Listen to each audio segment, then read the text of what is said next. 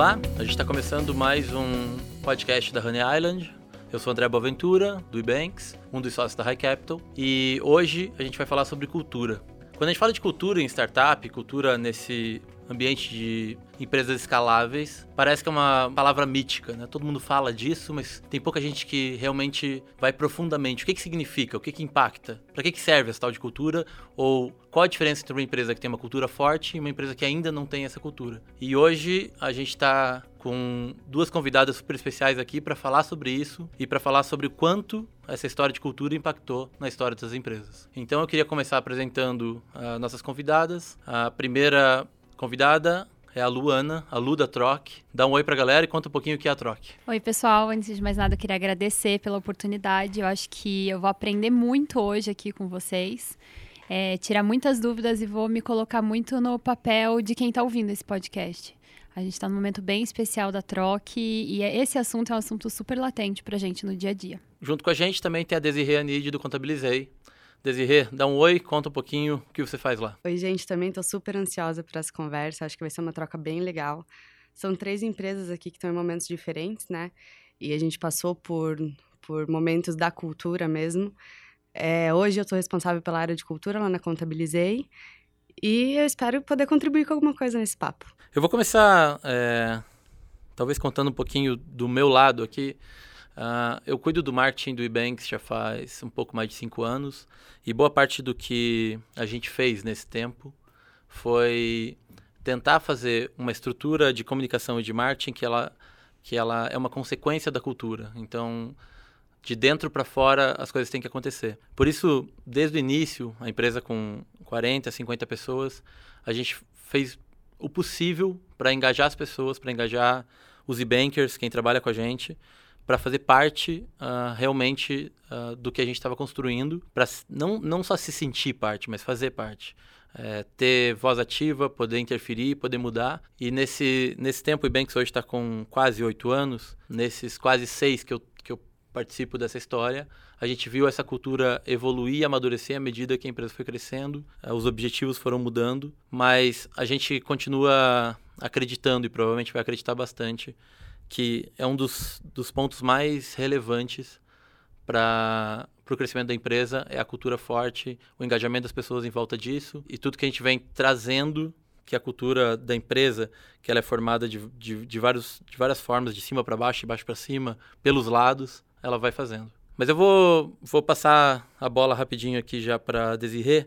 A Desirê foi uma das primeiras funcionárias do Contabilizei. Desde sempre eu acho que ela ajudou a construir essa cultura eu acho que quem está ouvindo, às vezes quer entender como é que isso começa. Quando que alguém começa a pensar isso? E acho que seria muito legal dizer, lá do comecinho do Contabilizei, uma empresa hoje com, acho que quase 400 pessoas, é, como começou isso? Como foram os primeiros passos do que a gente chama de cultura de uma startup? É, sim, realmente, é, a gente fica meio confuso em pensar, tá, que horas eu preciso falar sobre isso, né? Na Contabilizei foi a mesma coisa, na verdade. É, a gente não sabe bem a hora que começou, as coisas só foram acontecendo. Acho que dando um passo para trás, Cultura é comportamento, né? Se der, se der pra gente resumir de uma forma bem simplista. E comportamento vem através das pessoas. Então, uma companhia não, não tem uma cultura por si só, tem através das pessoas. Então, as pessoas que você escolhe para colocar dentro da tua companhia faz toda a diferença para formar essa cultura. E no início da Contabilizei, a gente percebeu muito isso. Acho que no início de qualquer startup, quais são os, os acho que os dois grandes pilares para formar uma cultura? Eu diria que o propósito que vem muito do fundador, e também um pouco da cultura e da forma de agir, do comportamento dos primeiros funcionários, dos fundadores mesmo que estão liderando essa empresa quando ela é pequena. E a gente começou a sentir que a gente precisava falar sobre isso quando a gente estava mais ou menos cerca de 30 pessoas, né? Contabilizei, o que aconteceu muito rápido. Eu entrei, fui acho que a sétima funcionária. Quando a gente piscou, já tinha 30 pessoas a gente estava num coworking espalhados entre três andares, salas fechadas, espaço aberto. E numa noite de trabalho, eu e um colega, a gente olhou um pro outro e falou assim: cara, olha quanta gente tem aqui, eu nem tenho ideia do que todo mundo está fazendo. Até há pouco tempo estava todo mundo numa sala, tinha conhecimento sobre tudo, as dúvidas eram tiradas, um ajudava o outro e tal. A gente não pode perder isso. A gente nem sabia que a gente estava falando de fato da nossa cultura. É, a gente não podia perder a forma como a gente agia. Então, naquele momento, a gente levou isso para o CEO e falou: Vitor, cara, vamos, vamos fazer alguma coisa em relação a isso. Particularmente na Contabilizei, a gente optou por criar uma área orgânica mesmo, onde começou com, comigo e com um colega, e mais dois colegas da empresa, tocando algumas ações pontuais para falar sobre cultura, para criar mais engajamento entre as pessoas, interação, integração. Foi aí que o tema foi introduzido para a gente. Depois disso, a gente percebeu a força que a gente tinha, a, nossa, a força da nossa cultura, realmente. E daí pra frente, a gente conseguiu é, desenrolar muita coisa, a gente conseguiu aprender muita coisa também sobre as nossas pessoas. A gente não conhecia elas tão bem, é, até que a gente fez com que elas passassem a engajar com temas, é, além da festinha, do happy hour, do bolo de aniversário. É, a gente estava falando também sobre colaboração, a gente estava falando sobre pessoas é, ajudarem no trabalho da outra, sobre entenderem o que a empresa quer fazer em relação ao mercado e como elas replicam isso ali dentro. Aí a gente viu, cara, as pessoas querem saber sobre isso, elas querem atuar nisso, então foi bem, foi um momento bem bacana pra gente. Passando a bola agora para Lu, da Troc. A Troc hoje está com perto de 40 pessoas. E eu acho que é um, é um dos momentos ali entre 20, 30, 40 pessoas em que a maior parte das empresas e startups começam a, a tangibilizar essa ideia de cultura. Como é que é isso para vocês, Lu? É, é, esse é o sentimento? Esse é o momento em que isso parece necessário trazer para a mesa e falar sobre isso? É, eu acho que nesse momento a cultura já é bastante difundida, né? A necessidade de cultura é bastante difundida, então a gente escuta muito, ouve muito podcast sobre, então é, a gente já sabe que é uma necessidade, mas não sabe exatamente como começar. É, a gente vem de um momento em que a gente tinha no máximo 15 funcionários, então todos estavam praticamente dentro da minha casa, convivendo todos os dias, sabiam muito do propósito da empresa, sabiam é, onde a Lu da Troque pretendia chegar e todos estavam muito alinhados. E quando eu pisquei, foram 40 funcionários e um dia em que passou uma pessoa por mim, eu não sabia o nome, eu achei bastante estranho. E fui perguntar para a coordenadora dela e fui perguntar quem que era, de onde veio, qual, qual seria a atividade dela. E daí eu senti essa necessidade. Chamei duas pessoas que. Uma representatividade, assim, chamei duas pessoas que são importantes em momentos decisivos e perguntei para eles como que vocês estão vendo isso. Dando essa abertura, eu ouvi assim, a pior coisa que eu poderia ouvir. A gente não tem cultura. E eu, como assim? Mas a cultura existe, mas o propósito é esse. Como que vocês não estão sentindo isso? Isso é muito recente, a questão assim de dois meses atrás eu ter sentido essa dor, e tô construindo agora junto com esse time, porque eu entendo muito que a cultura não vai ser uma coisa que vai ser imposta pela founder, mas sim é, trazer um time pequeno para entender e esse time pequeno vai acabar difundindo, né? Acho que como aconteceu na, na história, como você falou, vocês sentiram essa dor. Foi muito importante. É muito triste para um founder ver que não tem cultura, porque até 15 dias atrás a gente tinha todo mundo dentro de casa entendendo um alinhamento de propósito, mas ao mesmo tempo a gente tem que aceitar, baixar a guarda, entender que às vezes a cultura não é exatamente aquela que você quer, porque a, a empresa já tem uma cultura. É alguma coisa intangível, né? A, a, cultura, ela é. Ela tem que passar pelo propósito do founder, mas já existe alguma coisa. Não adianta agora vamos criar que todo mundo agora gosta de laranja e vai se vestir de laranja. Não, não vai ser isso. Já existe uma cultura, seja ela negativa ou positiva. Então, nesse momento, a gente está construindo. Por isso, eu disse que vai ser tão positivo esse papo, porque como começar? Então, eu comecei chamando o time para entender a dor. E a partir de agora, como a gente vai fazer, né? Dentro do nosso alinhamento de propósito, como que a gente vai construir isso?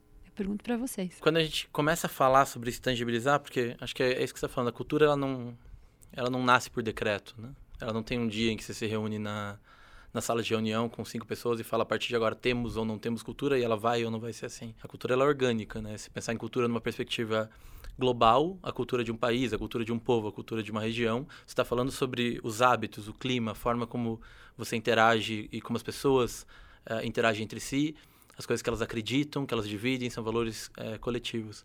E uma empresa uh, nada mais é do que uma microcomunidade, onde é formada por todos esses valores. O que eu acho que é papel quando você começa a colocar a cultura como disciplina e não só como algo que naturalmente acontece, aquele clima que existe, porque tem muita empresa normal que tem o clima da empresa, toda empresa tem um clima, né? Como é que a empresa? Ah, vai do ela é feliz até a, aquela palavra da moda que é tóxica, né? Tem de tudo. Uhum. É, isso existe. Quando a gente tangibiliza, coloca a cultura como disciplina, coloca a cultura como é, algo que, que pode sim ser trabalhado, não quer dizer que você vai impor ou não, mas que você vai pegar esses, essas características inerentes que já estão ali, que já estão vivendo, e potencializar as melhores, provavelmente, potencializar as que, elas pod, a, as que podem fazer aquelas pessoas, aquele grupo de pessoas, aquela comunidade, aquela empresa chegar mais longe de alguma forma. Então, acho que eu associaria de uma forma bem inicial cultura a valores. Não necessariamente os que vão para a parede. Algumas vezes eles vão e está tudo perfeito. Mas às vezes os valores são os valores daquela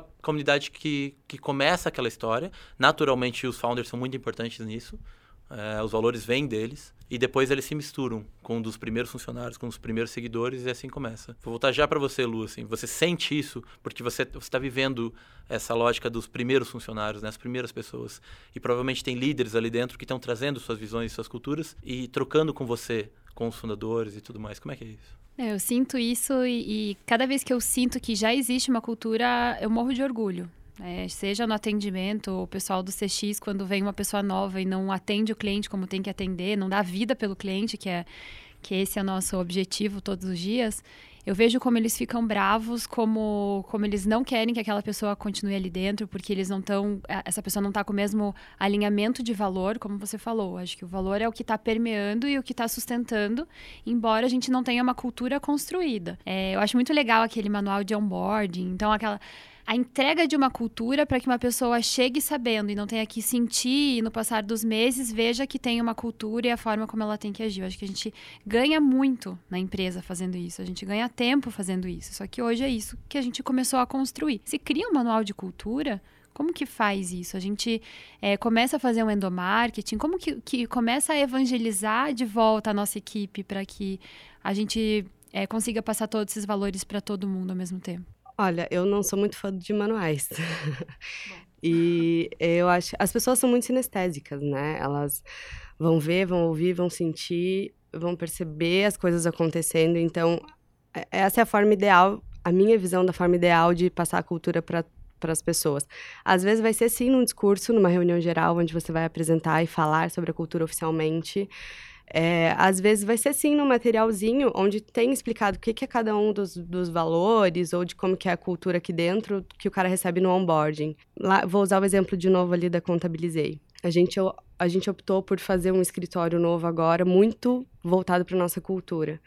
É, inclusive, eu sou responsável pela cultura, eu fui responsável pelo, a, responsável interna pelo projeto mais criativo, pela ambientação, justamente para garantir que ia ter a nossa cara. Por quê? Cara, a gente tem lá, um dos nossos valores é agirmos com propósito. E a nossa cultura é viver nossos valores todos os dias, ponto. É, a gente já pecou no passado de ter um milhão de discursos, a gente tinha os pilares da cultura, as características de, de quem trabalha na Contabilizei, e a gente tinha, sei lá, os valores da companhia, ninguém sabia o que, que era o quê. Então, o primeiro passo, quando a gente percebeu esse erro, foi é, diagnosticar o cenário e ir para um passo mais simplista, mais direto, objetivo. Alguns detalhes, assim, que você faz na sutileza. A gente tem os ícones dos valores, por exemplo, que a gente combinou entre todos os líderes que apresentam, que tomam frente de algumas, enfim, reuniões, que tudo que eles estiverem falando sobre, eles precisam relacionar algum dos nossos valores. Afinal, a gente vive eles todos os dias. Então, a gente está lá apresentando resultados. Coloca o íconezinho lá do nosso valor que fala de resultado. Não precisa falar e palestrar sobre isso, porque é chato, ninguém gosta. Mas a pessoa vai ver, cara, é coerente, né? O que eles me falam no onboarding, com o que eles têm na parede, com o que eles fazem no dia a dia. Então, mas para a gente chegar nesse ponto, assim, foi depois de muito, aprend muito aprender, assim, é, com o que as pessoas nos diziam, com as coisas que a gente via que não acontecia muito na prática, e daí a gente ia entender por quê. Eu digo que quem trabalha com cultura ganha um radar a partir do dia 1. e não desliga nunca. Você percebe tudo. A forma como as pessoas riram ou não riram de um comentário que foi feito, é, o likezinho que ela dá numa pergunta no chat ou no comentário um pouco ácido. Isso não é para você chegar para a pessoa, enquadrar ela, é para você entender o que está acontecendo na empresa, porque comportamento é cultura e a consequência disso é o clima. Tua pergunta é muito, cara, o que, que eu faço? Tipo, vou começar e o que, que eu faço? É, fale sobre isso. Então, acho que você começou sobre. Você deu o primeiro passo, você perguntou para as pessoas. Elas estão sendo. Elas estão se identificando no ambiente que elas estão hoje. E você perguntou para pessoas chaves. Acho que isso que é importante. Eu, não sei se essas pessoas chaves têm papel de, de liderança hoje lá, mas é importante que você tenha também todos os líderes junto nessa construção. Porque se um líder não é exemplo do que a companhia fala que a cultura é ou deveria ser, é, o time dele já não é impactado da mesma forma como deveria, enfim. Então você precisa ele nessa briga junto contigo. E então acho que esse primeiro passo você já deu. Então faz sentido trazer os nossos próprios, o próprio Troc Team, que é como a gente se intitula, trazer eles para executar uma cultura e pensar junto essa cultura desde o começo. Como cada um vê esses pontos e depois ver como implementar. Gostei da, da, da forma como colocar no ambiente isso uhum. de uma forma delicada, mas que passe essa mensagem. A gente sempre fala, vamos colocar nossa meta pintada na parede. Todo mundo dá risada, mas aí acho que é por aí, né? Uhum, é e não é meta de resultado, é meta de dia a dia, ou como que a gente quer crescer. É muito o porquê a gente quer crescer. A gente sabe que boa parte das pessoas que ouvem esse podcast são empreendedores, são pessoas, são líderes, e no, no geral a gente tenta sempre trazer as dicas mais práticas possíveis para que as pessoas possam aplicar no dia a dia. Então eu vou puxar uma coisa aqui, até uh, pensando no que a Desiree estava falando, sobre Vamos lá, a cultura é uma coisa orgânica, ela vem de todo mundo, mas quando você tem uma empresa de seja 40 ou seja 200 pessoas, nem todo mundo vai poder fazer parte dessa reunião onde você vai tentar definir essas bases. Isso é muito romântico, mas não é verdadeiro, isso não acontece. Então, como fazer isso de verdade? Aí eu estava lembrando de um exercício de brincadeira que eu faço é, há algum tempo, que é, se eu tivesse que recomeçar uma empresa, talvez o Ebanks de volta por algum motivo, e eu pudesse escolher só 15 pessoas, de todas que existem na empresa, só 15. Quem seriam elas? E esse exercício é muito divertido, porque faz você sofrer, porque você vai ter que deixar muita gente para trás, é, mas faz você pensar na complementariedade, no equilíbrio e nos tipos diferentes de pessoas. E nem sempre são líderes, porque você não pode ter uma empresa só de líderes. E quando você vai pensar na cultura, talvez esse tipo de exercício possa ajudar um pouquinho. Se eu tivesse que montar a cultura, quem são as nessa, nessa brincadeira, quem são 15 pessoas, 10 pessoas que têm comportamentos diferentes, características diferentes, mas que eu levaria para começar a minha empresa de volta com elas? Quem é a minha base? Quem, como fundador, quem eu gostaria de ter, de ter comigo numa, num, num novo momento para construir tudo de novo? Talvez se a gente encontrar isso, essas pessoas a gente quer ouvir, essas pessoas a gente quer construir e elas possam ser um pouquinho da base disso. Uma coisa importante para mim sobre cultura é que muitas vezes a gente associa a cultura a a gente, né, o RH e tudo mais, mas acho que a cultura ela tem um papel super impactante, tanto em produto quanto no comercial. A visão de crescimento da empresa, às vezes, ela faz parte da cultura. Né? Cultura não, ela não, não tem só a ver com ficar feliz dentro da empresa ou todo mundo estar feliz dentro da empresa, mas ela dita é, a forma como a gente acredita, para onde a gente vai como empresa, o que, o que vai acontecer, ou quanto a gente tem ambição, por exemplo. É, acho que o, o, valor mais difundido dentro do Ebanks é o sonho grande, que é um valor, obviamente, que tem em todos os lugares, tem o livro e tudo mais. Ele se torna tão forte, ele acaba virando uma coisa tão intrínseca entre as pessoas da empresa, que toda vez que a gente constrói um projeto e ele não parece que ele vá mexer um ponteiro muito grande, a gente já fica meio, putz, isso não faz parte da gente. Por que, que a gente está começando algo que tem uma, um teto baixo, que não vai muito longe, ou que vai melhorar um pouco? Não é isso. Sonho grande não é isso. E a, a gente até ri dentro do Ebanks, às vezes, que ah, tem alguns projetos que são sonho médio. Sonho médio não deveria entrar, não faz parte dos valores. Dentro de alguns valores que a gente tem, a gente tem, por exemplo, orientação a resultado, que é um valor meio durão né, do tipo orientação a resultado. O que isso quer dizer com isso? É a perspectiva de você vai sonhar grande, você vai colocar tudo que você acredita desse, desse projeto, mas uh, a gente está olhando para onde ele vai, a gente está olhando o que, que a gente vai conseguir com isso, ou ele é simplesmente um desejo de fazer algo, uma, uma boa vontade, uma, uma coisa que é sexy, porque é muito fácil ir atrás do sexy. Uh, o, o, caminho sexy é o que todo mundo quer, mas nem sempre é o que vai levar a gente para o próximo passo. Então, voltar para esse tipo de valores que eles permeiam a cultura e que às vezes têm perspectivas super comerciais, super de crescimento, eles ajudam muito. Então, acho que voltando para a Lu agora, que está tá nesse momento de trocar, de olhar para frente, uma empresa de 40 que a gente estava começando conversando antes do podcast aqui, que daqui a pouco vai ter 400. Como que dá para pensar esses valores agora para que eles ajudem realmente a definir uma empresa para o futuro. Só complementando, esses dias eu estava conversando com, algum, com uma pessoa de uma outra empresa e as pessoas me falaram o seguinte: o nosso objetivo é nunca ter mais de 30 pessoas. O que no, no nosso mundo de startup é meio maluco, porque a gente cresce muito rápido, é tudo muito rápido, é muito contratação. E eles tinham esse objetivo. A ideia deles era construir a melhor empresa possível com no máximo 30 pessoas. E é super legal, porque tinha ali tinha um framework do que eles acreditavam, era cultural para eles, era fazer isso aqui. E isso mudava muito. Mas no geral, quando a gente fala de startup, a gente fala de crescimentos escaláveis tanto de empresa quanto de pessoas. Esse mindset pode colocar na cultura. Então, se a Lu puder falar um pouquinho sobre o quanto esses aspectos, quando a gente olha para as pessoas e para a cultura, hoje talvez possam impactar o quanto a gente está pensando, o quanto você está pensando sobre o que a gente definir agora, é, de alguma forma, talvez impacte a empresa dez vezes maior daqui a um ou dois anos. É, a gente hoje também trabalha com sonho grande. E o nosso sonho grande, além de faturamento, além de ser grande, além de mudar toda uma história da moda no Brasil, ele traz como um resultado um viés mais sustentável, traz mais resultado para um mundo como um todo. Então a gente fala, a gente está trabalhando para tua vizinha que nem sabe que você está trabalhando para ela. E é esse o objetivo. Então eu trabalho hoje na minha mesa para a pessoa que está do meu lado e não só para criar um negócio sustentável, mas sim um mundo mais sustentável. E a partir de algumas contrapremissas. Então a gente fala, a gente faz isso desde que a gente não seja eco chato, desde que a gente não seja extremista. Então a gente tem algumas prerrogativas que fazem é, a gente ter um sonho grande condicionado para ser sustentável economicamente. Acho que a gente está construindo os pilares necessários para quando chegar nos 400 contratados, a gente aguentar a barra, assim. Apesar de, de como founder, eu fico com muito frio na barriga, de, de que forma que a gente vai ver que isso está funcionando. Eu pergunto para vocês, em que momento que vocês têm certeza que está funcionando a cultura? No dia a dia, vendo o hábito das pessoas?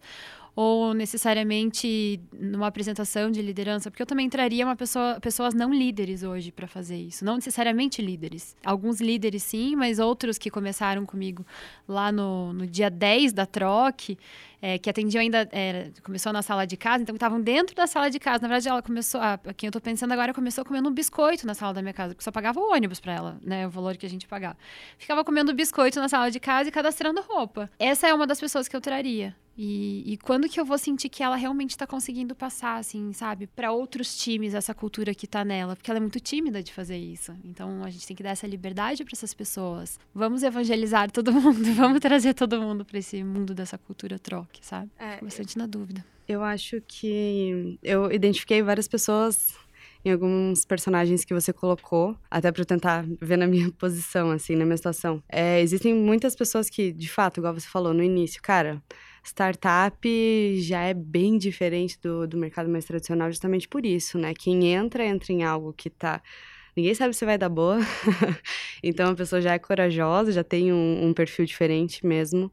E o, o, salário geralmente não é competitivo, é muito risco, metas absurdas, você vai se dedicar muito mais. Então a pessoa já entra com esse. já sabendo que isso vai acontecer. E mesmo assim ela entra. E são essas pessoas que vão, acho que, ser o teu primeiro radar pelo menos pra gente foi, tá? Foi o primeiro radar em, quando a gente achou que, puta, precisamos fazer alguma coisa, assim, sabe?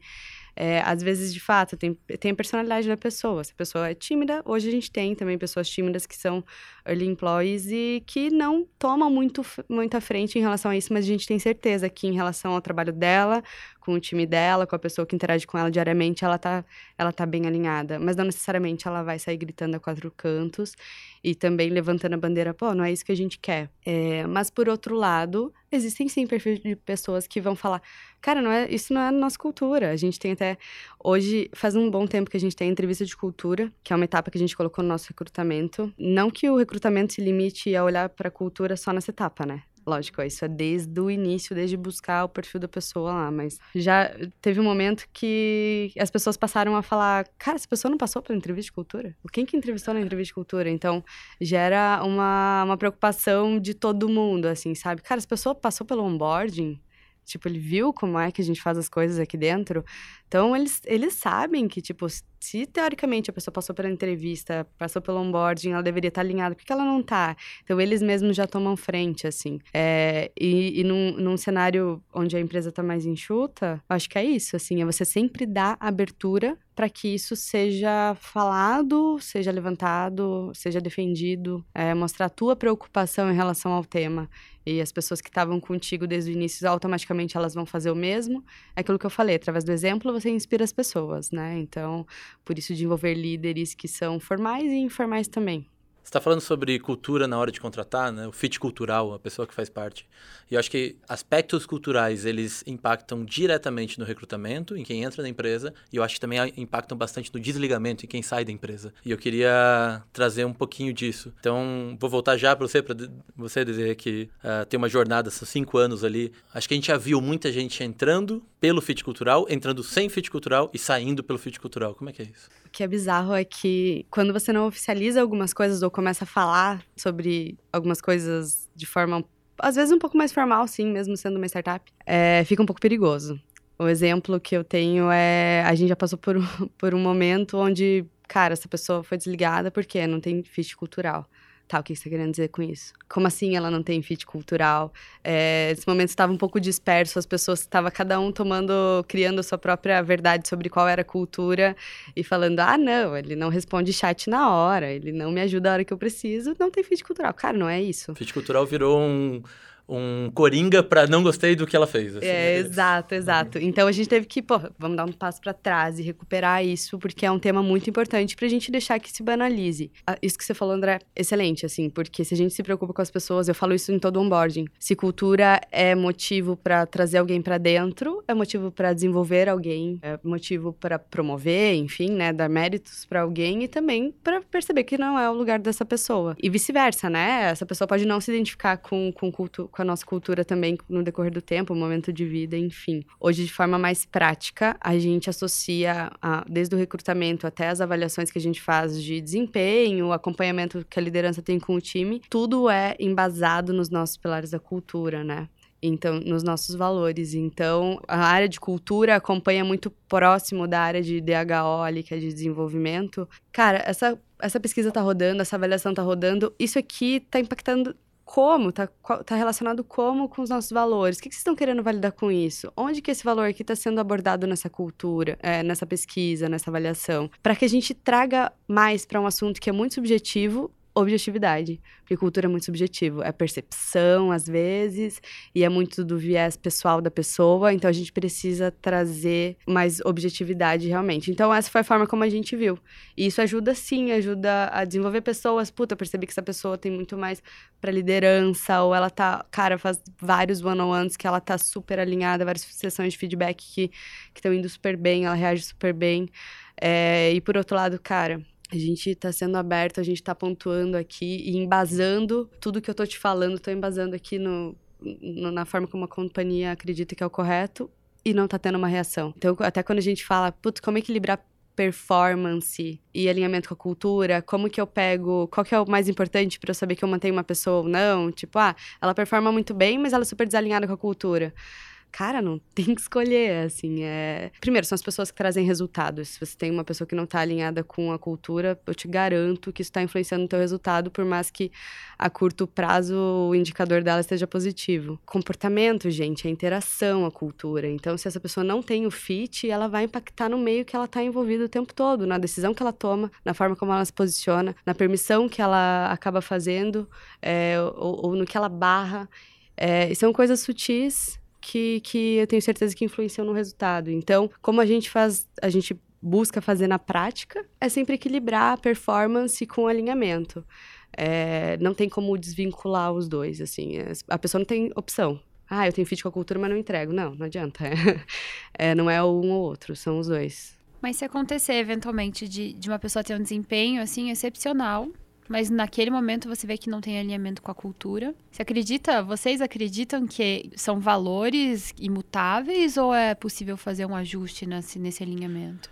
Então, Lu, teve uma fase no Ebanks que a gente, uma das nossas avaliações de desempenho, a gente usava três letras para a pessoa, A, B e C. A C é quando a pessoa estava desalinhada culturalmente e performando mal ou seja, plano de desenvolvimento e depois disso provavelmente demissão. A B, a gente tinha o B, fit cultural e o B, performance. Significa se a pessoa está caindo, tá performando melhor, vamos lá. Digamos que a gente está falando sobre interação e trabalho coletivo. Isso é um valor cultural que é importante pra gente. A pessoa tá super performando, mas completamente individualista, vivendo uh, o rolê dela. Ela tá performando ali. A gente tem que buscar trazer e agregar esse tipo de coisa. E aí, liderança, gestão, plano de desenvolvimento, é, e às vezes até o tempo mesmo de, de onboarding da casa, quanto tempo essa pessoa está na casa, isso pode, pode resolver. Do mesmo jeito do outro lado. Tem gente que está completamente dentro da casa, faz parte, é, se doa, acredita muito no propósito, mas está naquela baixa de performance. Então, pô, vamos, vamos corrigir desse outro lado. E que também uma conversa, um plano, talvez uma mudança de time, isso tudo pode, pode alinhar. E o nosso A era a junção das duas coisas, o fit cultural junto com a performance. Essa é pessoa que tem que ir para frente. Ela tem que receber um aumento, ela tem que ser promovida, ela tem que ter um plano para crescer. Isso era tão simples, é, a forma como a gente avaliou por muito tempo. Hoje a gente está um pouquinho mais maduro, com, com mais critérios, mas ajudou muito a gente numa empresa que foi de 150, 400 pessoas usando esse tipo de avaliação, A, B e C, e o B podia estar tá mais para o fit cultural ou mais para performance, e a gente sabia, aqui eu tenho corrigir esse lado. Isso ajudaria a gente a buscar o A. Foi um jeito que, que a gente encontrou para isso. Obviamente, a pessoa perfeita, a pessoa que a gente quer, é que ela, é, ela não pode ser zero em nada, obviamente, né? Mas ela, ela tem que cair para algum lado. E ela tinha conhecimento dessa, dessas notas. O processo deveria ser um feedback formal, nem sempre isso, isso, aconteceu. Como qualquer startup, às vezes a gente consegue, às vezes não consegue. Mas a, a lógica era, pô, você está performando super bem. É, mas esse tipo de comportamento, de reação, de interação interna e tudo mais, não é exatamente o que a gente queria. Vou falar até do, do mais simples, sonho grande. Tem gente que performa super bem no Ebanks, mas não consegue ver um teto muito maior performa bem, entendendo que aquele é o tamanho que ela pode chegar. E a gente gostaria que essa pessoa acreditasse muito mais, tanto nela, quanto na empresa, quanto na equipe, coisas assim. Então, pô, ela está performando, mas ela, ela ainda não está conseguindo encontrar um caminho que ela possa daqui um ano tá muito maior. A gente gostaria que ela tivesse esse valor dentro dela culturalmente. Então a gente trabalha isso. Vou voltar agora para Lu, porque como founder de uma empresa com 40 pessoas que está crescendo, naturalmente você está e até trazendo para a gente assim que você está com uma responsabilidade de trabalhar com a cultura. E aí acho que você chegou hoje aqui falando, não sei se eu tenho cultura ainda e agora está já entendendo, claro que eu tenho cultura, porque acho que a empresa nasce com a cultura, naturalmente. A gente vai empacotando ela para ela poder crescer e ser escalável. Quando você pensa nisso, obviamente tem essa, essa característica do founder de interagir, de entrar e tudo mais. Mas à medida que a empresa cresce, os founders vão perdendo um pouquinho cada vez mais a relação do poder sobre a cultura, porque ele existe naturalmente na perspectiva de liderança. E você vai ter, tendo que entender que líderes formais ou informais vão trazendo os seus valores para dentro da cultura e isso vai ficando. Como é que esse sentimento, quando você imagina que daqui a um ou dois anos, possivelmente você vai ver uma empresa que não necessariamente vai ter a maior parte dos seus valores pessoais? É uma coisa louca, principalmente por não saber se esses valores vão ser realmente positivos ao meu modo de ver, né? Então, é, dificilmente não vão ser, mas eu acredito que se estiverem pensando em troque e menos em Lu, faz todo sentido. Quando esses, essas duas pessoas que eu chamei para conversar sobre cultura, eles falaram não tem, foi o primeiro um banho de água fria e segundo eles começaram a construir, eu, eu falei, eu pensei, não cheguei a falar para eles, não, não é exatamente isso. Então eu dei um, um, sugestões de como, de, como que era até então, pelo menos é na minha perspectiva, e hoje eles estão construindo em cima do que eles querem para a troca. Afinal, eles estão ali para a troca, estão acreditando na troca, como eu falei, né? Mesmo em meio de escassez, eles escolheram estar lá. É uma sensação esquisita, mas é, faz parte ter menos ego e mais trabalho. A gente aprende desde sempre como founder que não é o que eu quero, mas o que é o melhor para a empresa. Acho que você pode contar um pouquinho, o Vitor, CEO da Contabilizei, é uma figura super forte, é, que tem uma cultura muito forte e tal. Acho que como é que é essa relação de quanto mais a empresa cresce, mais chegam líderes com suas culturas, com novidade, com formas diferentes de ver isso tudo? Como é que a empresa inteira vê esse realinhamento cultural que vai acontecendo quando chegam novas lideranças? É, não vou dizer que a gente acertou sempre. é, a gente errou bastante já porque, cara, a gente sabe que a gente sempre soube que não poderia contar com a figura do Vitor para carregar o tema tempo todo, justamente quando começa a trazer líderes e espera que esses líderes ajam alinhados com a cultura. O que acontece quando eles não agem tem um impacto muito grande na, na empresa. Então, a galera começa a ir embora, é, os resultados não vêm, porque as pessoas ou não querem, ou não acreditam, ou não estão engajadas, ou nem estão ali. Então, o impacto é gritante. E a gente tem que.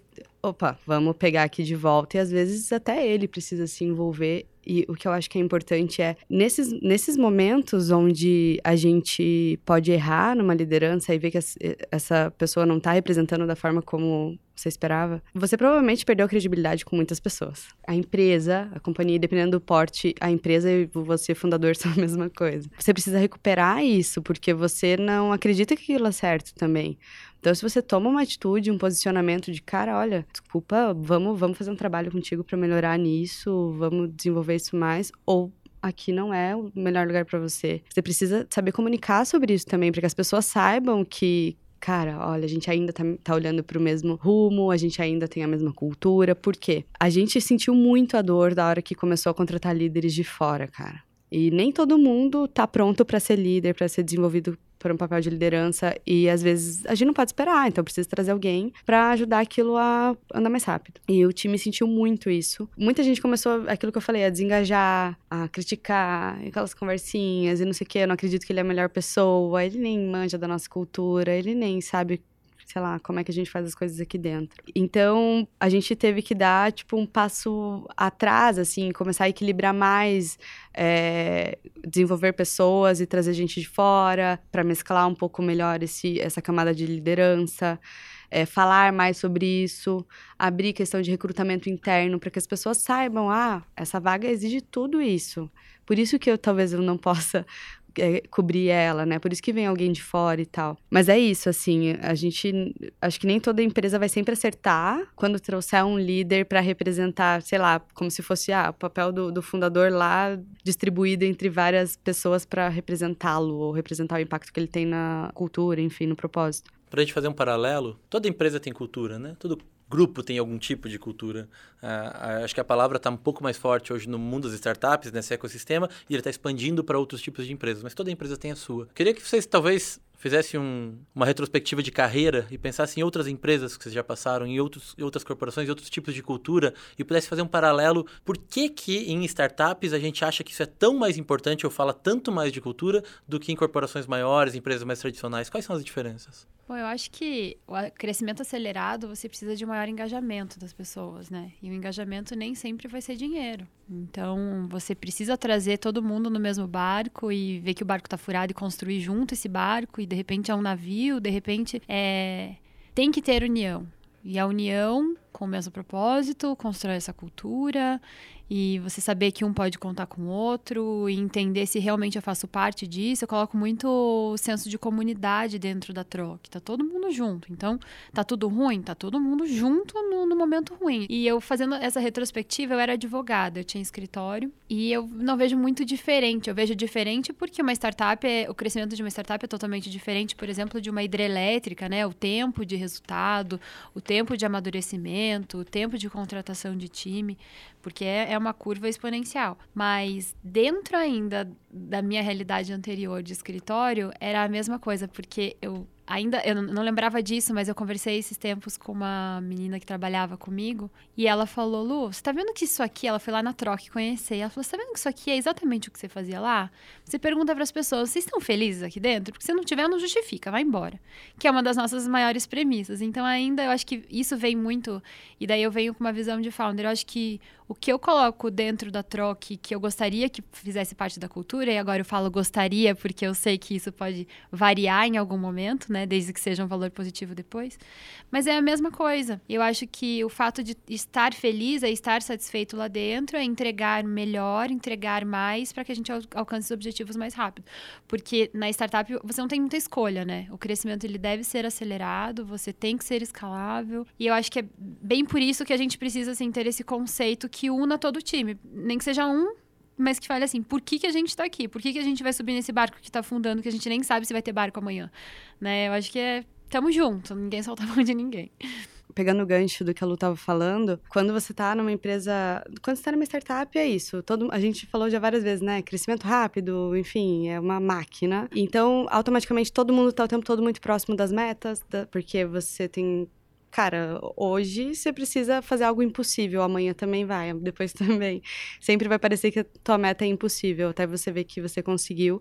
Isso faz com que o quê? O time, independente da posição que você, você estiver, você está próximo do que a empresa quer conquistar é, do que onde a gente quer chegar, que justifica o porquê que você está trabalhando até 11 horas da noite às vezes, porquê que você, ah, você tem um, uma mesa de sinuca que você ainda não conseguiu tempo para usar. Agora, quando, quando até eu estava pensando aqui nas outras empresas, é, eu acho que a grande diferença, eu vi um pouco de é, em fábrica, né, indústria, eu era estilista, trabalhava com moda, só que mais no escritório. E mesmo assim, estava muito distante da meta, da métrica, enfim, o que guiava a estratégia da, da empresa. Eu acho que essa é a grande diferença para mim. Isso não fazia com que eu engajasse tanto. Eu queria ali fazer que minha coleção, com que minha coleção encantasse as pessoas lá fora, que vendesse bem, beleza, mas não era uma coisa que eu estava dando meu sangue ou é, é bem diferente quando você entra e é pequeno ou tem um propósito muito absurdo. Geralmente, startup está envolvido com muita inovação ou fazer alguma coisa de uma forma diferente. É, senão você não se destaca, senão você não, não cresce tão rápido. Para começar nossa última rodada, eu queria pedir para vocês, e eu vou também dar alguns exemplos, de como tangibilizar a cultura. Coisas práticas que a gente pode fazer que se tornam é, formas da gente viver isso todos os dias com a equipe, com a empresa e tudo mais. Acho que eu vou começar contando um pouquinho do Ebanks. Acho que uma das coisas que a gente tenta difundir e preza bastante é a ideia de autonomia. E autonomia parece uma coisa intangível, né? Assim, que toda empresa pode falar que tem, que não tem e tal, mas o que é dar autonomia? E aí, uma das coisas que a gente tem aqui que impacta que é uma consequência natural desse tipo de, de valor cultural, é a abertura de números, a abertura de resultados, a abertura de KPIs. Então, no geral, qualquer pessoa aqui no Nubanks tem acesso à maior parte dos números estratégicos da empresa. Sabe quanto a empresa fatura, sabe quanto a empresa processa de pagamentos, sabe quem são os principais clientes. É um nível de acesso à informação super sério, super delicado, que tem que ser tratado sempre com muita segurança, mas ao mesmo tempo que empodera as pessoas para entender o cenário macro da empresa e faz elas sentirem é, o pertencimento existe ali, porque eu faço parte disso, do todo. Mesmo que eu esteja fazendo, uh, mexendo um ponteiro aqui, pequeno ponteiro, de repente dentro dessa estrutura grande, mas eu consigo entender o todo de alguma forma. É, a gente tem inúmeros rituais para dividir esse tipo de número, para dividir esse tipo de resultado. E esses rituais, inclusive, se transformaram no nosso programa de bônus variáveis, que a gente chama de waves aqui, que é, é uma espécie de OKR que a gente criou aqui dentro, e que a cada três meses a gente divide. A empresa está olhando para isso, são as metas da empresa. Todo mundo divide, todo mundo ganha, todo mundo perde quando a gente não consegue. Essas, essas são as metas de todo mundo. Então, é um jeito a gente tangibilizar o que a gente acredita que a autonomia faz sentido e que as pessoas deveriam ter informação suficiente para tomar suas decisões. E aí, acho que uma outra coisa, quando a gente fala dessa, dessa ideia de sonho grande, sonho grande ela é uma coisa meio mágica, né? É difícil de traduzir. E a forma como talvez a gente tem traduzido isso nos últimos anos é criar ambientes mágicos também. E a gente tem uma cultura muito forte de criar eventos, festas e momentos em que a gente tenta criar esse, esse, essa mágica toda. Se a gente fala isso dentro de casa, numa perspectiva de, de construir isso como empresa, a gente pode construir isso também como momentos. E esses momentos que é, até muita gente ouve falar das festas do Banks e tudo mais, não é só um momento de que, que todo mundo vai lá tomar uma e relaxar, mas é um momento absolutamente cultural, onde a gente divide valores, onde a gente fala do que acredita, onde as pessoas se olham e entendem com quem elas estão do lado e que tipo de profissionais eu estou dividindo e construindo alguma coisa. E a gente conseguiu construir, construiu com esse tipo de ritual, que a gente tem algumas vezes ao ano, é, momentos em que todo mundo se prepara porque vai ser um dia super especial, mas ao mesmo tempo está muito aberto e está muito sensível a ouvir sobre cultura, a ouvir sobre futuro, a ouvir sobre a empresa especialmente esse sonho grande. Então é um jeito que para a gente, nos últimos anos, tem funcionado muito bem. Esses eventos que a gente cria são momentos de sensibilização em que está todo mundo pronto para pensar, olhar para frente, que a gente pode dividir cada vez mais o sonho grande. Então passo a bola. A gente tem lá um valor que diz somos verdadeiros. E isso eu sempre falo, é algo que você traz de casa, né? É difícil você impor para alguém seja verdadeiro. Mas sim, tem rituais e, e às vezes a gente está ali para garantir que o ambiente esteja favorecendo, é, com que isso, fazendo com que isso aconteça. E uma das práticas é, que a gente tem, por exemplo, no onboarding, a gente tem uma etapa do onboarding que fala especificamente sobre cultura de feedback. Porque pra gente, você vai ser verdadeiro, mas você não vai cometer um sincericídio ali. Tipo, falar o que você pensa da forma como você quer e esperar que a resposta seja positiva. Então, a gente ensina as pessoas a como ter, como dar essa abertura, como é, saber aproveitar essa abertura que alguém te dá de uma forma construtiva. É, a gente também tem o CEO Talks, que é um rito nosso faz um tempo. É, o CEO acaba se distanciando querendo ou não. E ele viaja, vai pro vale, volta, reunião com investidor e não sei o quê. Então tem muita. Vai, faz curso, dá palestra. Acho que particularmente pro Vitor não é a coisa que ele mais gosta. Mas. É, e a gente sentia falta da, da posição e da visão dele, dele trazer isso para dentro. Honestamente, nem lembro como que surgiu a ideia do CEO Talks, mas só sei que ela deu muito certo. O que, que a gente faz? A gente separa uma hora do, da quinzena, já foi, do mês, enfim, pro Vitor responder qualquer pergunta que quiser aparecer, que quiserem fazer. Então, tipo, desde yoga até conversa com o último investidor. Então, é qualquer pergunta que, cara, lógico, não vá prejudicar o, o negócio. Tiveram, acho que pouquíssimas, pouquíssimas perguntas que ele não pôde entrar no detalhe, assim e por questão de contrato, enfim. Mas então é um momento de abertura que a galera vê muito valor. Porque, cara, é, a gente é verdadeiro aí, ó. Tá aí o nosso CEO falando sobre qualquer assunto que a gente não teria acesso. A gente também tem um valor que fala sobre a gente estar tá 1% melhor todos os dias. Então, isso é, tipo, não, não se apega a 1%, mas um pouquinho melhor todos os dias. E isso a gente leva, cara, todas as nossas metas, você nunca vai ver uma meta da Contabilizei que não seja, tipo, bah, inclinadíssima para cima, vamos crescer absurdamente. Então, a gente tem que estar tá sempre melhor, aquele, aquele sentimento de indignação, se a gente não tá melhor que o do mês passado, o que, que aconteceu? Todo mundo precisa sair com esse sentimento de, cara, a gente por que a gente não estava melhor? Por que a gente não conseguiu melhorar aquilo? E a mesma coisa no desenvolvimento pessoal de cada um ali. É, é, a gente preza que os líderes consigam identificar como e se os, os, os guardiões, né, como a gente chama da equipe dele, estão 1% melhor todos os dias. Eles estão se desenvolvendo, eles estão melhorando, é, ou estão estagnados, enfim. Porque a Contabilizei cresce muito rápido. Se você não acompanha, você acaba ficando para trás. Então eu sinto que tem formas que, através de rituais, através de projetos pontuais, tem como você abordar literalmente o que você está dizendo ali no teu, nos teus valores.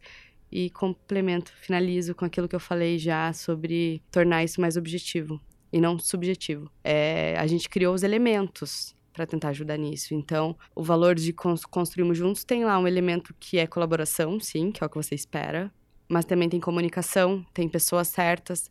Daí, como eles, eles facilitam para quando a gente precisa levar pro, pro dia a dia. É, putz, esse funcionário aqui, cara, ele tá com problema de comunicação. É, tá totalmente alinhado com o meu valor Construímos Juntos. Eu não vou chegar para ele palestrando sobre o Construímos Juntos. Não, eu só preciso que ele entenda essa conexão de uma comunicação muito bem feita tá alinhada com o que a gente preza aqui dentro. Isso facilitou muito pra gente. Inclusive, foi uma coisa que a gente fez quando fundamos a área de cultura, porque era um medo nosso de ficar, que ficasse subjetivo, assim. Então, esses são alguns exemplos que a gente tem.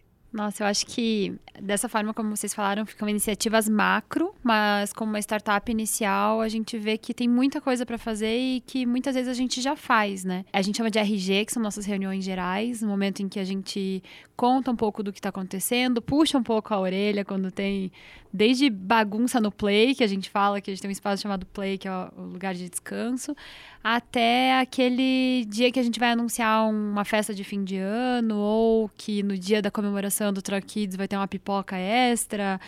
Enfim, a gente, lógico, não tem ainda festas estruturadas, todos os valores ainda criados para que exista o valor 1, valor 2, 3, de, de que forma está sendo implementado mas dá um norte assim de que o que a gente faz já é um tratamento de cultura, né? Amanhã mesmo a gente vai ter nossa confraternização de fim de ano. A gente tinha tudo para não fazer. Foi assim, esse mês foi talvez o mais tenso da troca, em falta de tempo, em falta de é, a, a, própria startup em, em fase inicial não tem caixa sobrando. Então, será que a gente faz investimento em marketing ou faz uma festa? Vamos fazer uma festa, mas vamos fazer num lugar legal, que o pessoal indique, que seja num bar, que as pessoas relaxem. A gente já fez algumas vezes lá dentro da troca e às vezes fica todo mundo estático. Eu olhava, não, não vai dar, gente, vou embora, tchau. Tipo, a próxima não vai ser aqui dentro. Então a gente começa a sentir um pouco mais do que é, de que forma funciona, ainda que sem muitos recursos, até de tempo, né? Então, ter um time de cultura ainda está um pouco longe do que a gente quer. Hoje a gente está criando um exclusivo de cultura, né? Porque hoje a gente está criando um time de cultura que ele passa a ser, assim, quatro horas de dedicação semanal, mas já são quatro horas de dedicação. Essa conversa me abriu muito para ver como a gente, de fato, já tem uma cultura. Todo mundo tem uma cultura, como o André falou. Sendo negativa, positiva, mas é como você quer que essa cultura seja criada e que mesmo com pouco a gente consegue já fazer muito, né? Basta a gente estruturar e saber que tipo de resultado que a gente quer no dia a dia. Como você falou daí, Desi, na prática existem várias formas da gente mensurar, implementar e ficou tudo bem mais claro agora. Adorei.